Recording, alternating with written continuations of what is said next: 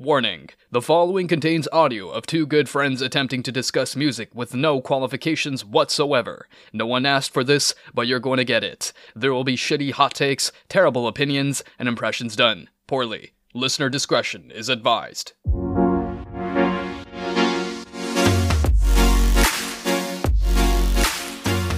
Hello, friends. Back again at the Brood Book here in Davenport, Iowa. It is time for another edition of Music Maria. And also Drake. Whoop de whoop. We are here live, ready to invade your ear holes, ready to give you more opinions that you definitely didn't ask for. But you know what? It's fine because why? We are dressed like dapper civilians today. We did not like coordinate this. We did not text and be like, fancy time, fancy time. No, incorrect. I walked in and this man, because this is an audio only podcast, so I will try to illustrate what was going on here. Yes. So we have Drake here who is wearing like a very nice fitted, like charcoal gray polo, some nice pants. You know, he's just out here looking like a professional, looking like he's ready to go work at fucking Microsoft. and I love that for him. If you want to elaborate on maybe what I'm wearing, that'd be great. All right, well, this is going to be a lot worse. You use the term charcoal gray, and all I'm seeing is is it a peach? Is that what I'm looking at here? Is that It's like a yeah, like a peachy, like a dark salmon maybe. salmon's a good one too? Okay, yeah. Well, at least I got peach. I feel like that's a credit to me. It's like it has flowers. It's a nice. It's a dress. It's a nice dress. It has flowers. It's a peach color, dark salmon. Uh, the flowers are pink and white. It's a nice floral design. Yes, because my mother is also in town as of this recording, and she showed up wearing like a full floral fit, and we went out to have a nice little lunch, and so I said, well, damn, I have to wear floral now too, I guess. But to correct you, just gently, this is a romper, not a dress, so there's like shorts on the bottom. So I'm just sitting here like man spreading, but don't worry, no goods are being shown. It's fine. Gotcha. I appreciate the correction. I'm I'm trying to understand it more because I mean, for 27 years, I haven't given a shit about fashion at all, and that was actually part of the reason why I'm doing these things now. Because I don't know, I just wear a lot of. Well, I did wear a lot of band shirts and gym shorts, and I was like, you know what? I just I feel like shit. and it's like and it's weird because as soon as I started wearing this stuff, my confidence is just soared and it's great. I love it. Absolutely. And you look great. So, top tier stuff here going on, folks. For today, we will be chatting about some fun albums coming to your ear holes today. For this week, I wanted to go ahead and throw it back to the year that we were born. A nice little throwback episode. Because we did touch on recently an older album when Drake spoke about the miseducation of Lauryn Hill. But I thought this would be fun to revisit back to our first episode. The theme of today is albums that were released in the year that we were born. So I was born in 1995. Ugh. I'm just gonna go turn to dust. Uh, so I decided to give Drake "Me Against the World" by our lovely friend Tupac. Edit. "Me Against the World" by Tupac, our lovely friend, also friend of Bruno Mars. yes. Uh, Drake, however, is a fetus. Was born in 1996. What do you have for this week? So this week, um, are we diving into it right now? Like, no, okay. Then I'll save the preamble. Uh, the one I gave to you, edit. the one I gave to you this week, uh, from the year I was born, was 1996. Um, so you were my senior. but the one I gave you is from Iced Earth, uh, the Dark Saga, which is uh, is a band I've been wanting to give you for a minute. So it's gonna be fun to talk about it.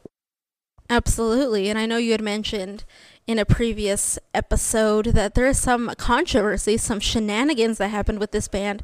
So instead of saving it for the preamble, we're to make you listen to the whole episode and then we'll find out what that is. So I will, yeah, yeah, I will give my thoughts on this album. Because also, I don't want it to like color my analysis on this album. Because I also don't know. Yeah, yeah, yeah. I don't know anything that happened. I know we had asked people, don't Google it find out with us. So I also did the good deed of not Googling it, despite my fierce curiosity. So I will give my analysis, then you can tell me, and then I will probably be object, hor- just horrified. So for right now, friends, we will be doing a quick little mini game because sometimes you are thrust into greatness, and other times you have greatness thrust upon you.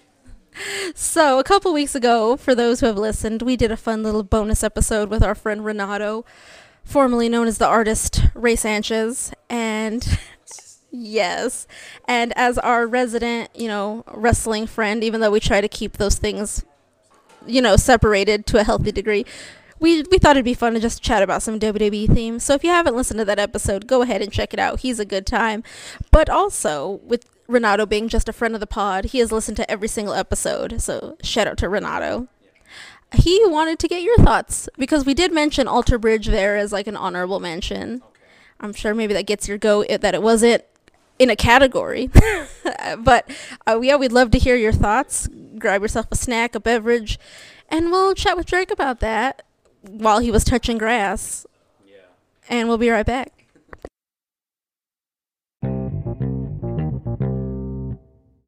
It is a mini game time. We will be discussing with Drake just quickly his own thoughts on the WWE themes episode we had with our friend Renato. So, in case you didn't listen to that episode, go ahead and do that because we listed all of our picks there in the show notes. And if I told you those right now, you wouldn't have any reason to go listen to it. So, do that. but for right now, we did break these up into categories from the 80s, the 90s, the 2000s, the 2010s, a pay per view theme, and then also just a wild card. So that could be any WWE musical adjacent type memory. So, for example, I will give you these just as a little tidbit. I had picked the time 3 6 Mafia just randomly showed up on SmackDown for no reason, no like advertisement to my recollection, just singing Mark Henry's theme. And I said, yeah, this is this is my kind of stuff. And without my influence or bias, Renato had actually picked the time that MGK got power bombed by Kevin Owens. To this day, S tier memory. It's just it is fantastic. So yeah, give us your thoughts uh, as Renato, friend of the pod, so kindly requested. So while we're talking about wild cards, I'm just going to start there because um, the fact that he picked the MGK one was actually also my first thought because that I mean that's just a ridiculous moment in wrestling history. It just is. I just didn't expect it. I did not expect MGK to get just straight up power bombed by Kevin Owens just for no reason. Like it was so funny. I still laugh about it just thinking about it now. But since he picked that one, I won't rehash it. But I, I did want to credit that one because it was just that great.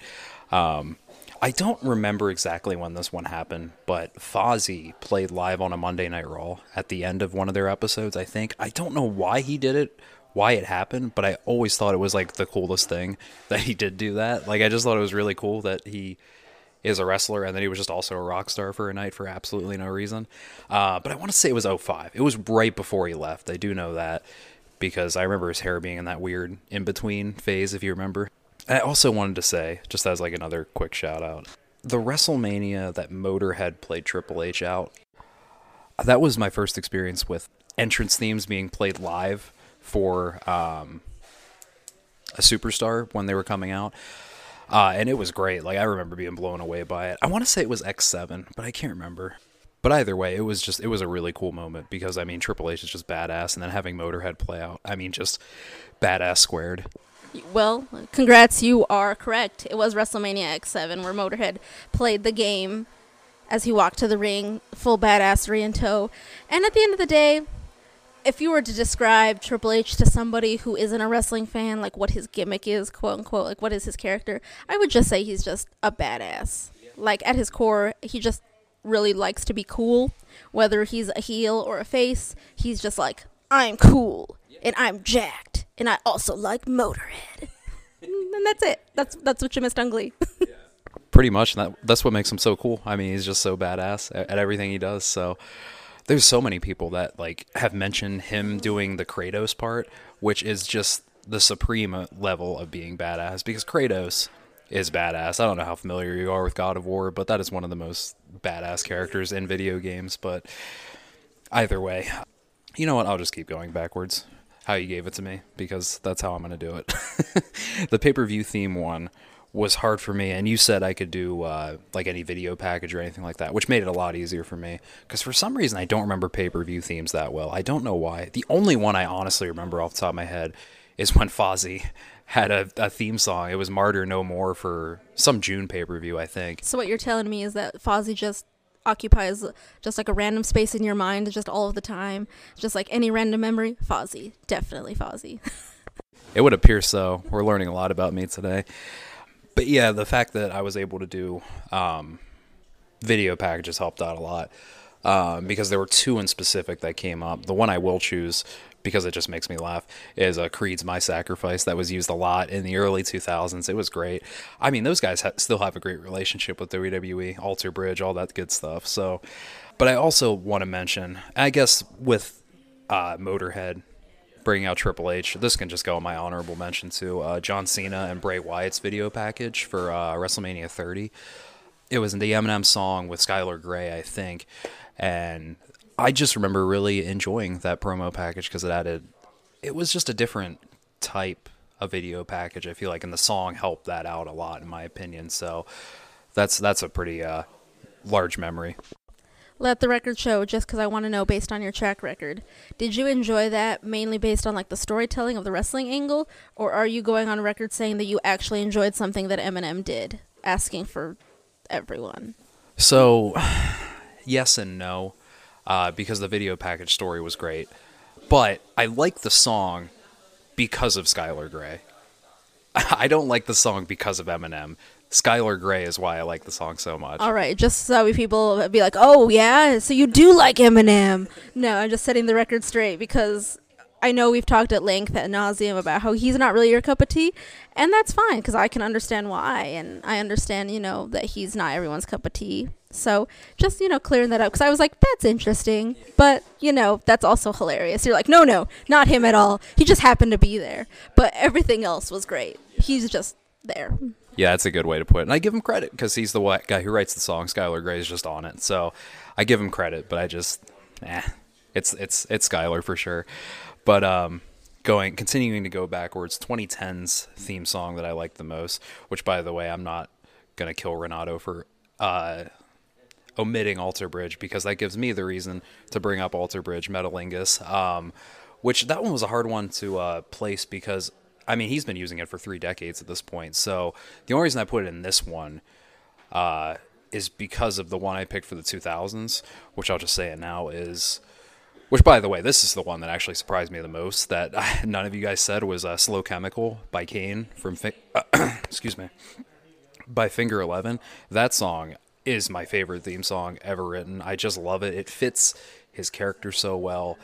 Just the mood of it. I just love it. Uh, Kane was such a compelling character. I mean, he was already a compelling character, but he became even more compelling because of that theme song. That is a very good example of just a top notch theme song, in my opinion. Oh, I agree. Absolutely. I think that theme song is definitely top tier. And funnily enough, the thing that I most resonate with that theme song is like baby daddy era Kane when you know that that really weird moment in time when he was Lita's baby daddy, but she only did it to save Matt Hardy, and then Snitsky took her baby and punt kicked it into the crowd.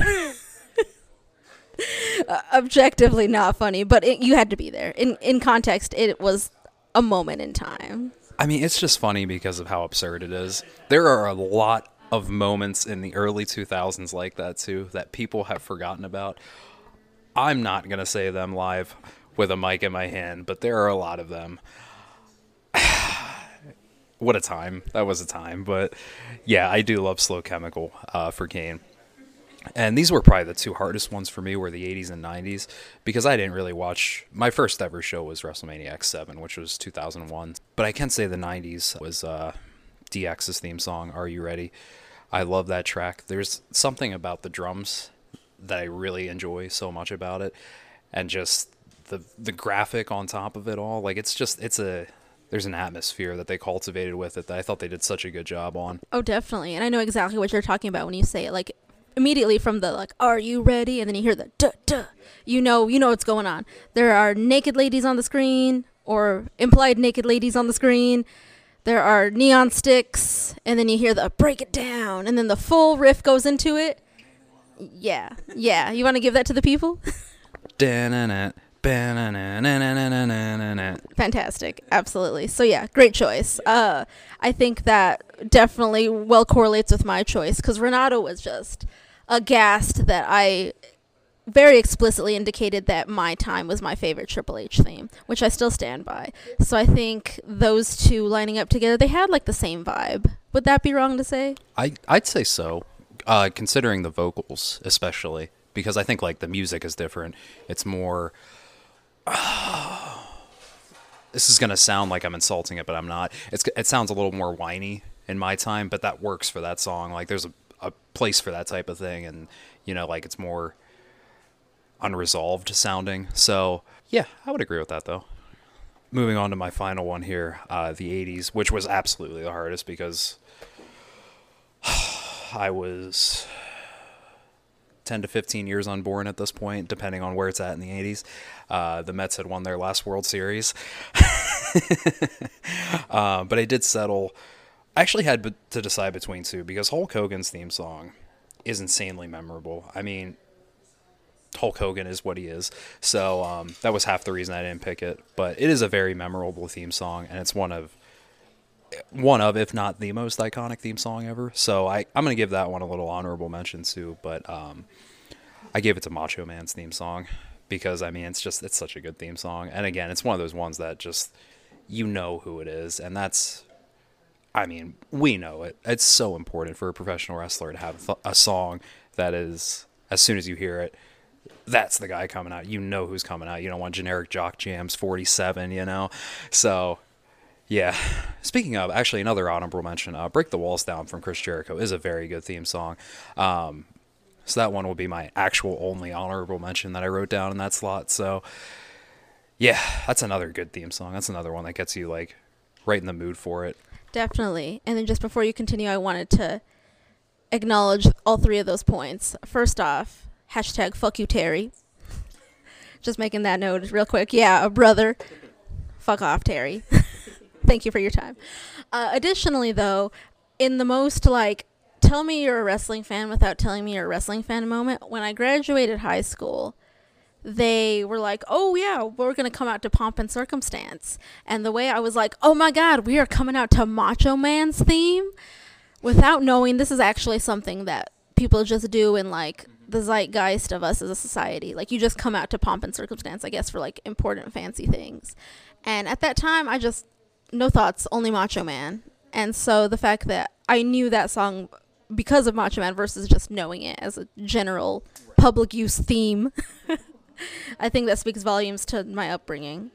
And then additionally, with Break the Walls Down, if I can find it, I'll have to send it to you. But there's an interview where Chris Jericho was doing, and he admits that, like, throughout his entire career, and I think this interview was like, I want to say 2013, well over like 10 years ago at least where he like admits that he doesn't really know the words to that song which is hilarious.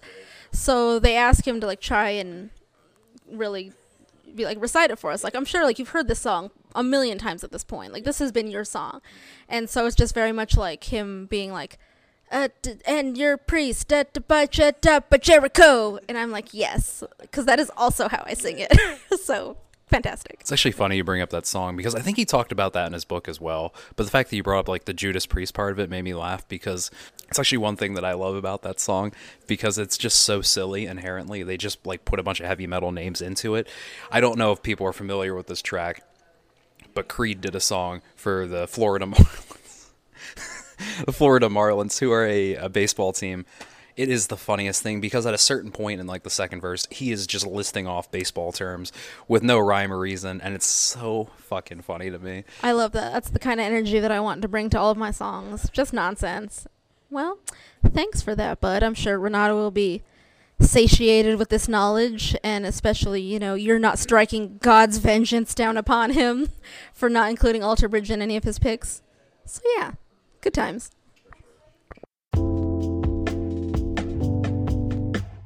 We are back again. And for full transparency, because we like to be transparent with our listeners, our friends, our fans, our foes, that when we had first attempted to record this preamble of the episode, I usually just go by the seat of my pants. We don't really have anything like in terms of monologues written out. We just go vibes only. So I was like, cool, the year is 1995. And then I thought I should follow it up with something, and then nothing happened. just TV static. So 1995, take two. Lots of things happened, apparently. The Galileo spacecraft arrived at Jupiter. That's cool. Yeah, it's very cool. Michael Jordan returned to the NBA. Yeah, he did in 1995. Yep, yep. And then, you know, we had some Syria peace talks. We had Nigeria expelled from the Commonwealth. Uh, there was a earthquake in Japan. Lots of things happened in 1995, including my birth. I was here. I came into the world in April of 1995. And you know what also came out in 1995? Me Against the World by Tupac. Drake will be talking about it. A little throwback to our first episode. See if he feels any kind of different way about it. What are your thoughts? So before I get into it, I'm very proud of this pun that I came up with because I write like little things for myself, and I wrote the second epoch, E dash P A C. If anybody knows what the term epoch means, it's just a moment in time. I was very proud of it. Damn. You out here with your educated analogies and metaphors, and I'm just learning what an epoch is for the first time today. God bless you. You're you're doing the Lord's work. All those sci-fi books are paying off now. But I did. Uh, we've discussed it at length how much we both like a good intro. I thought the intro was very good on this album, which is titled "Intro." Uh, but um, yeah, it set the tone for it, and um, oh gosh, now I can't remember it, but it was um, he was hospitalized for something, is what the intro was saying. So what's what's like the backstory on that? Because I know for uh, the one you gave me, I can't remember the name of. On the first episode, he had dealt with um, people trying to kill him and all that stuff, and that's why he was uh, exceptionally angry on the album. So I wasn't sure if this was also kind of like that or what was going on. Uh, he did get shot though, and that was kind of what turned his beef into Biggie Smalls into something much more tragic and terrible. So I'm going to assume that you know this is playing into that because this album was released, but he was shot multiple times. In that, I think he even lost like ten thousand dollars of jewelry.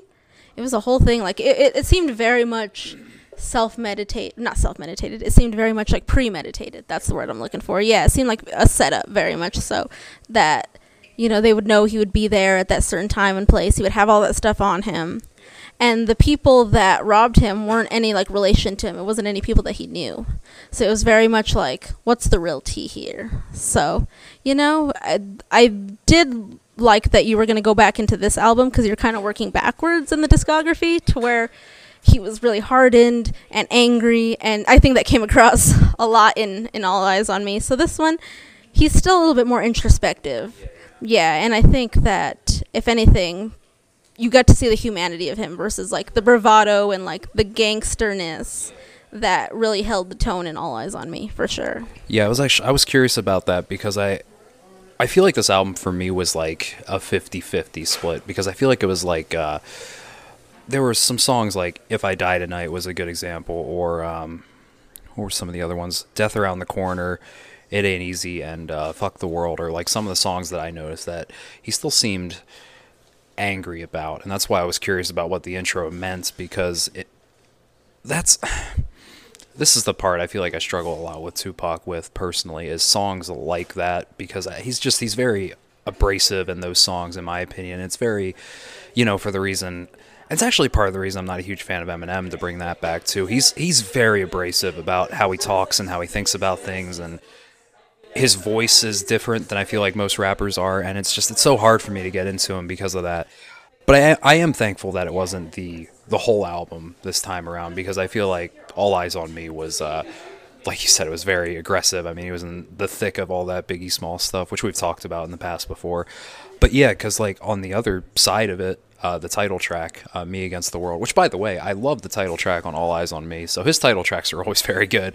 Um, but I loved "Me Against the World." I thought that was very good. And like you said, it was like this song, "So Many Tears," uh, "Temptations," "Dear Mama," which you had shown me after we did the first episode actually to show him his uh, softer edge side are all very they're like very mellow and they're very as you said introspective and he's not I don't even know how to put it. Like I wanted to say he was not like he was trying too hard, but I, I don't think he's trying too hard at all. I think that's just who Tupac was. But it's just it's very it was very nice to hear that other side of the spectrum where he was uh much softer and like it was uh, it was easier I feel like to read between the lines of his lyrics because that's the other aspect of it too which with the lyrics on some of the aggressive songs just feel like he's being aggressive and he's being a lot at the end of the day. And like these ones like there's at least like levels and lines to it that you can read into.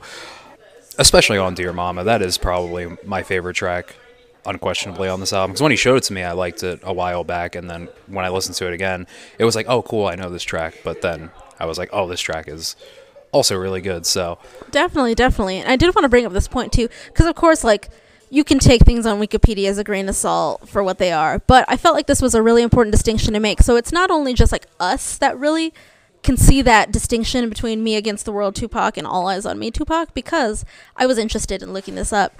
On Wikipedia, Me Against the World for the genre is labeled as hip hop and conscious rap. And you know who else fell under the conscious rap category? Lupe Fiasco. And so I was like, how can I describe conscious hip hop? Because I know what that is, but you might not. So I went further into Wikipedia, and basically, conscious hip hop is like a subgenre of hip hop that challenges the dominant cultural, social, political, philosophical, and like economical consensuses of society. Like hip hop that makes you think. Hip hop that's very intellectual and has things to say, much like Lupe Fiasco and Lasers. And then also, keeping that in mind, the contrast for All Eyes on Me, according to Wikipedia, is labeled as hip hop and gangster rap.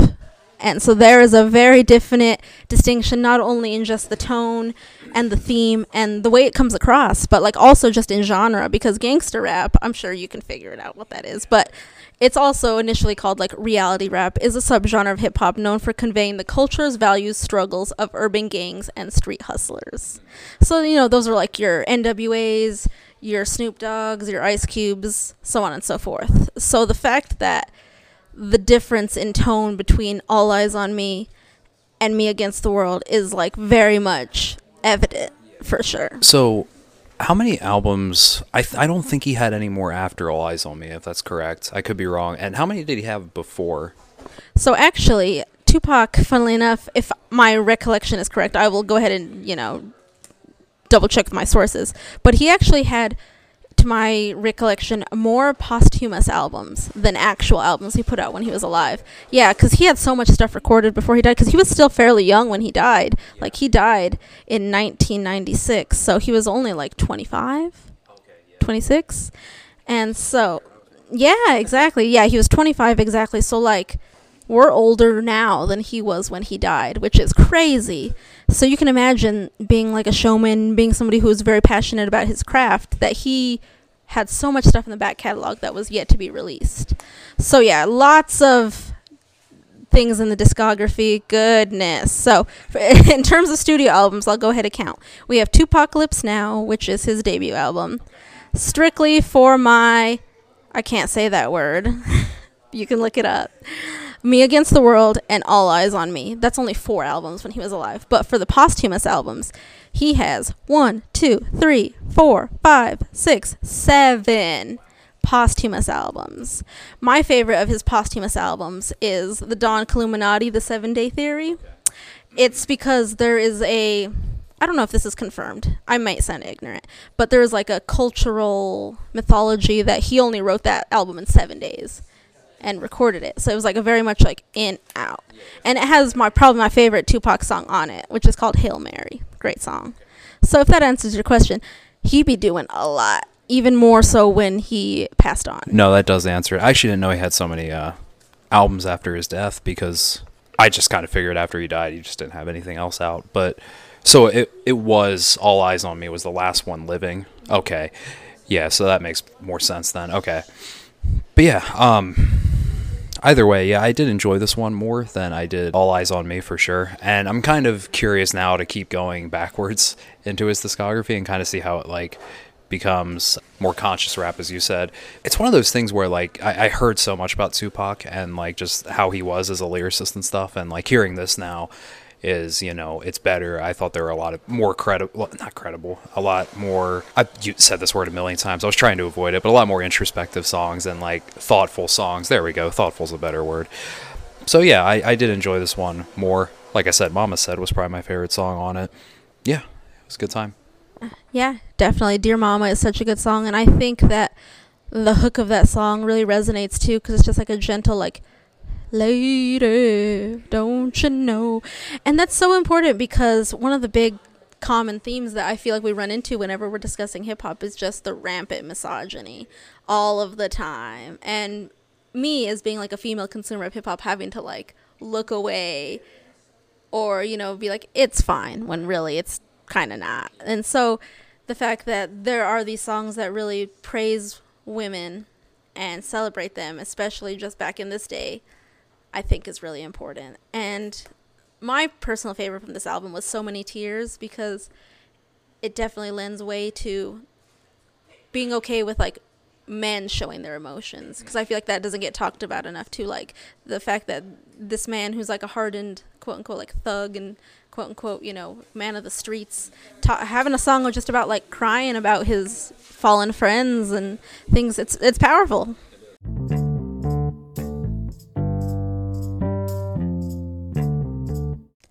Hello, just popping in real quick to give a quick little disclaimer for the following segment. As it is with live recording, you know, anything and everything can happen. Murphy's Law. If it can happen, it will happen. So, unfortunately, during the original recording of this segment, uh, my lovely microphone was muted. So I will be Frankensteining our conversation post edit in case it sounds a little funky, apologies. We just wanted to go ahead and get this content out for you guys this week. Enjoy regardless. We had ourselves a silly, goofy time as always. Just wanted to pop that in there in case anything sounds off. Appreciate you. Love you. And we'll see you now, right about now. Okay, bye. All right, so now we're on to the year I was born, which was the year after uh, 1995, 1996, which, uh, since Maria looked up some cultural events and moments in her year. I decided I'd try to. Since we had a, a space space mission for Jupiter, United States STS 72 space shuttle mission launched in January of 96, which the goal of the mission was to retrieve the Japanese Space Flyer Unit satellite. First, I don't feel like reading the whole thing, so it happened though. I just wanted to do space. Uh, Major League Soccer had their first season, which is actually a really neat fact. I did not know that at all because the MLS is a fun uh, league. It's definitely got a lot better as the years have progressed. And in case anybody still cares about Britain, I don't because I'm American and we threw tea into the sea, so I would never have to hear about Britain again. But Prince Charles and Diana divorced in 1996. This one, Jesus Christ, this is what kills me. This one has the most info underneath it that I've seen. Why do people care about Britain so much? I don't understand. Average cost of a new house was $118,000. Monthly rent was $554. Cost of a gallon of gas was 1.22 cents, which all this is going steadily up because you just told me yours from your year. The minimum wage was $5.15. That's what it was raised to. Incredibly unfun fact about the exact day that I was born which I'll just bring it up because it was lessened because we talked about one of our friends being born on 9 11, the exact day of that. But Owen Hart, literally the day of, died in the wrestling ring for uh, the, the accident. What is that thing called? It's a carabiner, a carabiner malfunction, and he fell very far into the ring and unfortunately died. That's a not a great icebreaker at a party. Yeah, it's definitely not an icebreaker for any party or any conversation. But hey, also fun fact, in 1996, we had the debut of Tickle Me Elmo. So that's fun. We love that. Yeah, that's a much better one to end it off of. Um, but yeah, we're talking about an album that came out in 1996. Uh, it was the fourth studio album from Iced Earth, which is a really phenomenal band uh, called The Dark Saga. It is a concept album based on the Todd McFarlane uh, comic book called Spawn, which I'm sure everybody's pretty much familiar with that character. I'm interested to hear your thoughts on it because this is a band I've been wanting to get into for a minute because I mean they've had like three different singers, so it was kind of hard to pick which one from which singer. So it was kind of nice that we just did the year, so I just could hand off this one to you and get your thoughts on it. Yeah, definitely. I think with the nature of the beast of this podcast, it's like Christmas morning every week because I never know what I'm going to get into. I never know exactly what you are going to give to me. Obviously, I have a general idea, but I think that above all else, having no expectation and not knowing what exactly I'm delving into has been one of the funnest parts. And this part, especially with Iced Earth, I think was no different. I definitely had a good time unpacking all of this and also trying to find some similarities in things that I've heard before. Because while I have never listened to or heard of Iced Earth a day in my life, I think it's really funny that in just the grand scheme of all the rock and stuff that I've listened to, not only from this podcast, but just over the course of my life and being able to find those similarities and things that are previously unknown, I think is really fun. It's like a treasure hunt. so the thing that before I even get into the album as a whole that I just had the hardest time getting I think would be just the guitars. Like not that I dislike them or not that I wasn't vibing with them because I definitely were, but I just think that I had the hardest time describing them. I could not find the proper word to describe how I have heard these guitars before, and I didn't want to make another shitty, like, Metallica comparison, like, oh, this is giving Metallica. Like, no, that is so played out at this point, and I would not subject our lovely viewers to that. Or listeners? Listeners. so I think that the word that I had settled on above all else was jangly, if that makes sense. Like, it had a progression and like a chord that would play every single song without fail. And that was great because I really appreciated the consistency throughout the entire album. But I was like, what is this? I've heard these guitar sounds before. So I think I would use the word jangly, kind of like the doo doo doo doo doo doo doo doo doo doo. It sounds very like gritty. It sounds very industrial. It's very much a 1996 album. And I don't say that as like a negative. I say that because I think it's really neat when you can listen to an album and it can take you back to a certain place, like a certain time period. And this album to me is very much 1996. I think if I had to compare them to a band, if I must, if somebody held a gun up to my head and was like, What band does these guitars sound like that's not Metallica? Herba I would say it's given like Alice in Chains. Like if you've listened to Would or any song off of like that facelift album, these guitars definitely give me that. But Would specifically. If you listen to a song that's not related to anything that we're talking about today, go listen to Would from Alice in Chains because that guitar and I feel like the guitar rhythm in this album are very much similar or at least cousins, you know, at least they're directly related. I don't know if that makes sense, but jangly. I think jangly is the word that I stumbled upon when it came to these guitars.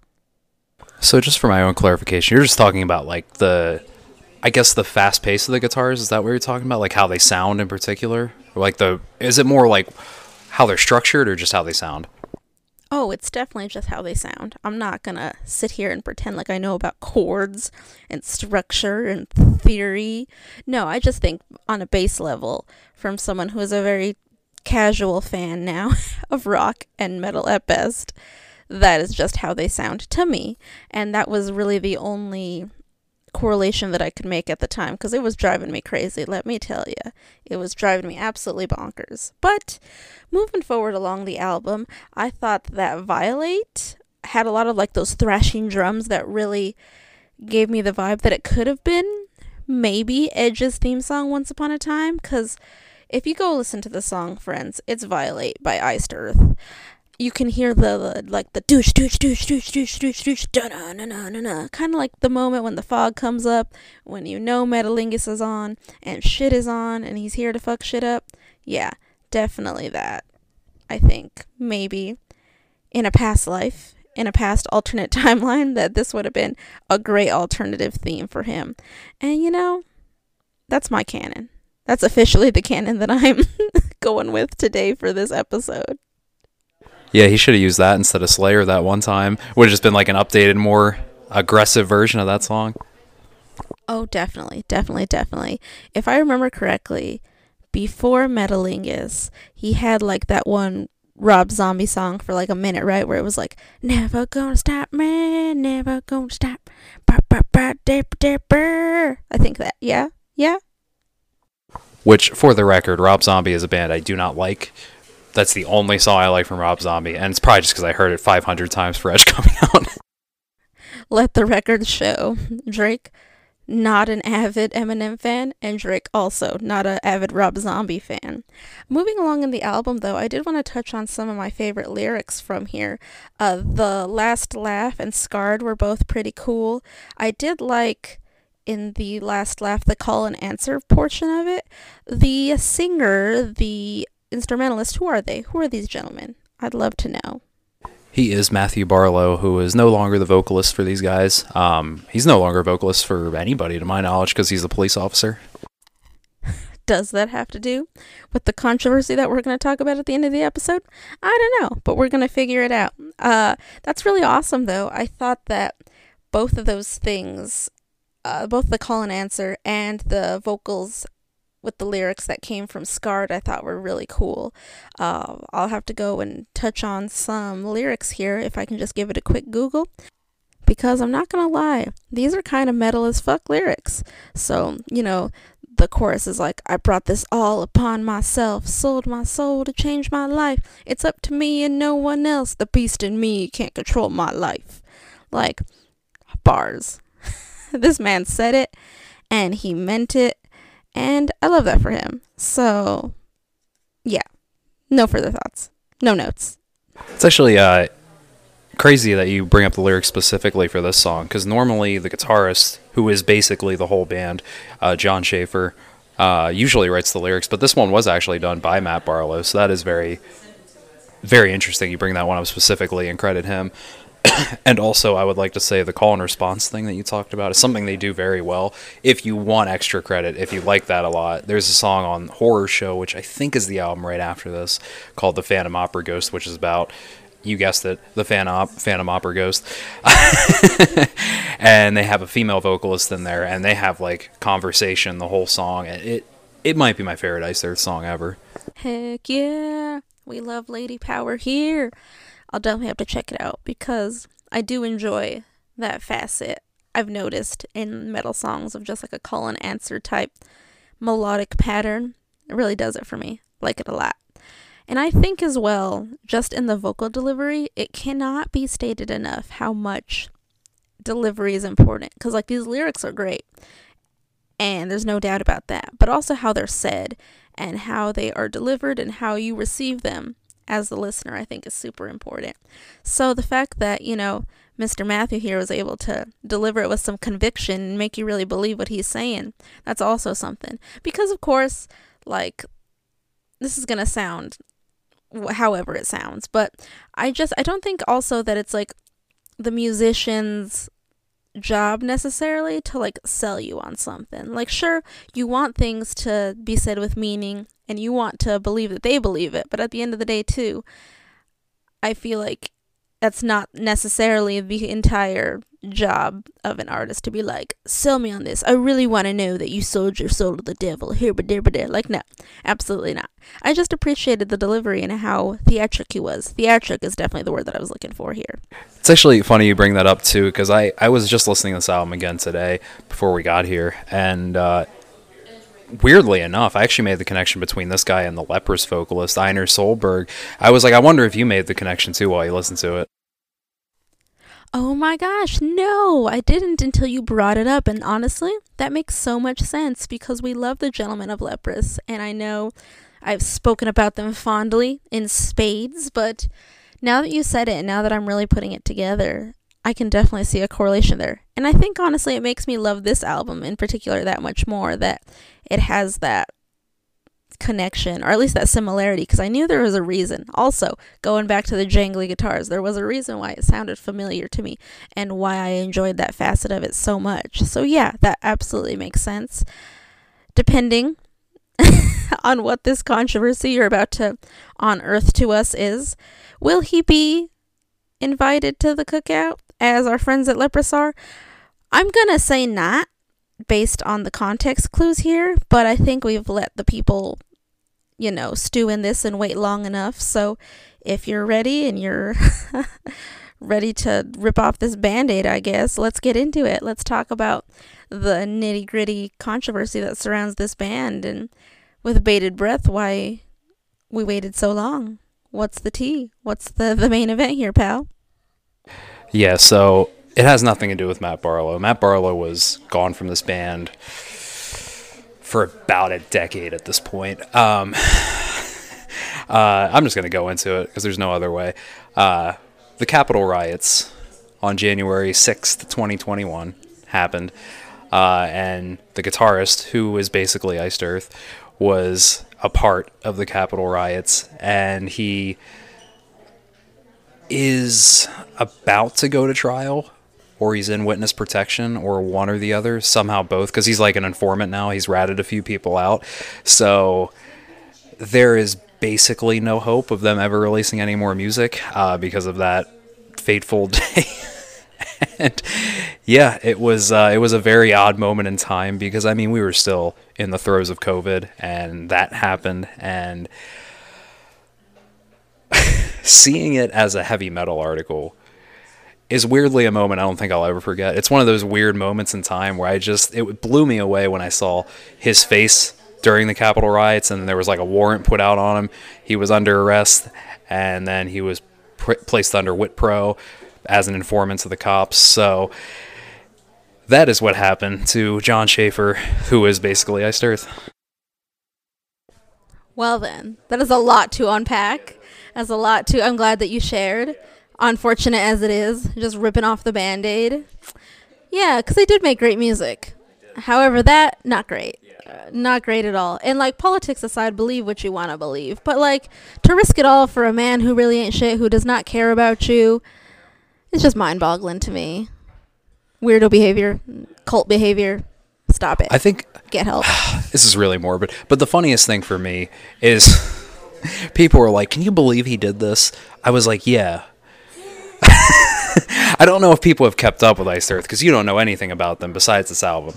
But he has done albums called The Glorious Burden, which is about like super patriotism and like talking about the Civil War. He literally has a song, The Star Spangled Banner, but like a guitar version of it on a distorted guitar. So he is a patriot. He's very proud to be an American and like, you know, on the uh what's the word I'm looking for? I want to say evangelical, but that's not right. Radical, radical, radical side of it. Um, yeah, and when people said that, they were like, "This is just so surprising." I'm like, "No, it's not." If you had a, put me, asked me to put something on my bingo card for that year, that would have been one that I would have put like, on if there. anybody was gonna be alt right from this scene, god damn it, it's this guy. Goodness. Well, you hate to see it. You hate to know it. Unfortunate. I will say, as awful as this sounds too, I still listen to Iced Earth to this day because the music is just so good. I can't not listen to it for some reason. They're just a really good band. I can I can just separate it. I know it's not you can't physically separate it, but he just wrote so many good albums and so many good songs in power metal, thrash power metal. I just I can't I can't help myself. Like, cool, bro. You like America. That's great. What else you got for your personality? Asking for a friend. The friend is me. Well, in any case, thanks for sharing. Thanks for that riveting, insightful commentary. Th- This album. If you choose to listen to this album, feel free, friends. It's a f- it's a hoot and holler. It's good 3 a.m. listen when you're on the verge of death and highway shenanigans. But yeah, I think I think that's all. All right. Cool.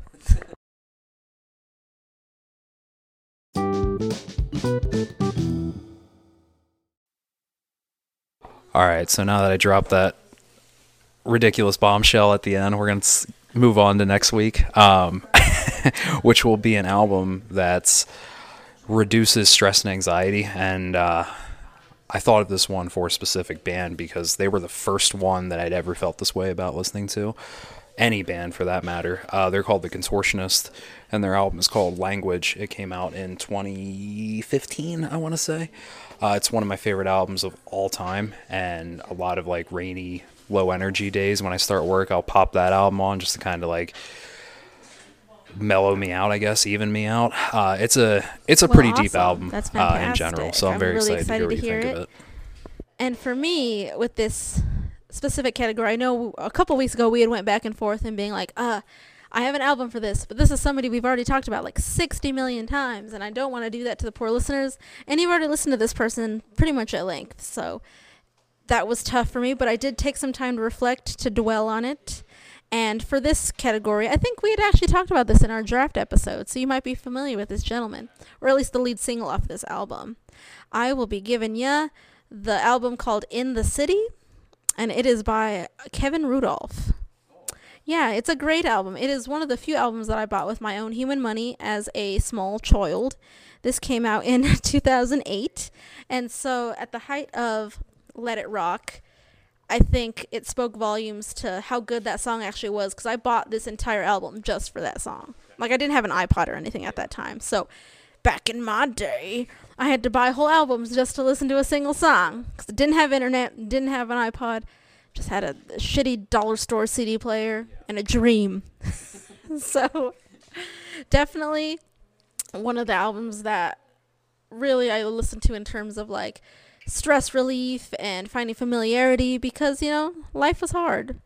And it has a lot of fun tracks. There are some like deep introspective tracks on there as well but mainly it's just a fun little rap slash rock adjacent little moment. And i think it's really worth noting too i'm going to save this for the preamble next week but kevin rudolph was the first like quote unquote like rock artist that was signed to cash money records which was Lil Wayne's label so, fun facts. Yeah, yeah. So, a small world. Hope you enjoy it. And I think that's all. Anything else for the people? No, I think I'm all good. This was a uh, this is a fun one to do. Very productive, all things considered. and we will talk to you next week. Friends, enjoy your days, enjoy your lives. And bye bye.